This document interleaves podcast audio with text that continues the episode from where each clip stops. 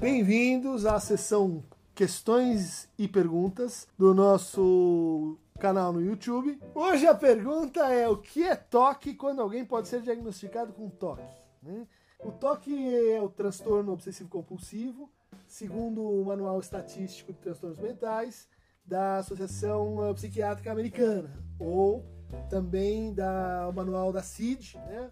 É, proposto pela Organização Mundial de Saúde. O toque, ele vem de uma forma de descrever um sofrimento psíquico anterior conhecida como neurose obsessiva. Então a gente está falando de um tipo de neurose e, portanto, se opõe às psicoses, cujo sintoma principal são as obsessões. As obsessões são um fenômeno do pensamento.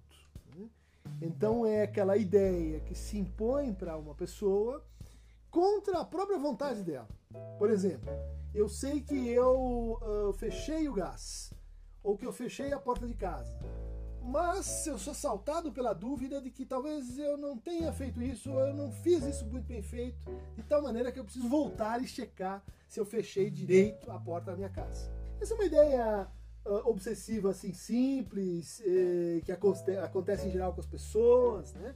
Mas vamos imaginar que em alguns indivíduos isso domine completamente a relação do sujeito com o mundo e com as outras pessoas. Então, uh, ele é assediado por dúvidas constantes. Por exemplo, ele abre o jornal e ele vê uma notícia de um assassinato, de um crime. E lhe ocorre o pensamento de que talvez ele tenha sido o autor daquele crime. Ou seja, mesmo sabendo, com absoluta certeza, que não foi ele que fez, que ele não é o criminoso, e ele pensa que sim. Então é uma ideia, uma ideia de caráter intrusivo, como a gente chama, né? Quer dizer, que invade a pessoa. É uma ideia de caráter egodistônico, né? Quer dizer, que confronta o ego, que causa uma desarmonia para o ego e que assedia sistematicamente o sujeito. Então, uh, essas ideias elas podem ocorrer, por exemplo, com pessoas queridas, né? Essas ideias elas podem levar a sistemas de pensamento uh, tidos como, por exemplo, supersticiosos. Pensei nisso, será que isso teve alguma relação com aconteceu aquilo? Ou então, sucedeu-se tal coisa com uma pessoa querida para mim.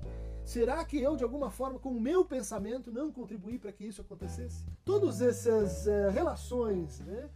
Que para a própria pessoa são às vezes um pouco dissonantes ou distoantes, elas compõem o quadro das obsessões. Freud tinha uma teoria a respeito. Né? Ele dizia que essas ideias, né, essas ideias obsessivas ou obsessões, elas substituem ideias primeiras que o próprio indivíduo não consegue aceitar muito bem. Então, geralmente ideias ligadas a contrariedades de valores morais, ligadas à sexualidade, ligadas à morte, ligadas a temas, eh, vamos dizer assim, traumáticos, e que acontecem ao sujeito e ele diz assim: não, eu não posso ter pensado nisso. Então, o que ele faz?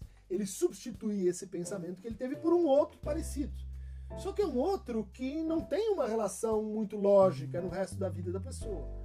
E a partir de então, esse pensamento sem nexo, esse pensamento assim desagradável, vai passar a assediar né, e coercitivamente entrar na vida daquela, daquele sujeito.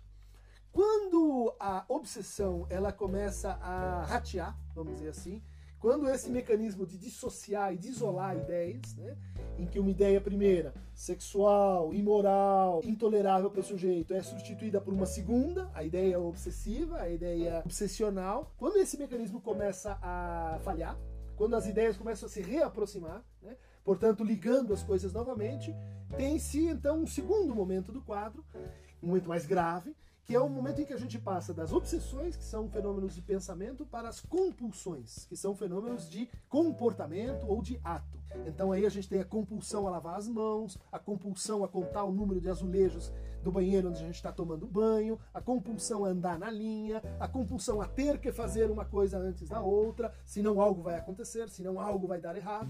E isso então vai se desdobrando a ponto de às vezes tomar conta da vida da pessoa e a maior parte da, da sua vida útil acaba sendo consagrada à manutenção desses compulsões e das suas obsessões, tratáveis pela psicanálise, segundo dizia e argumentava Freud.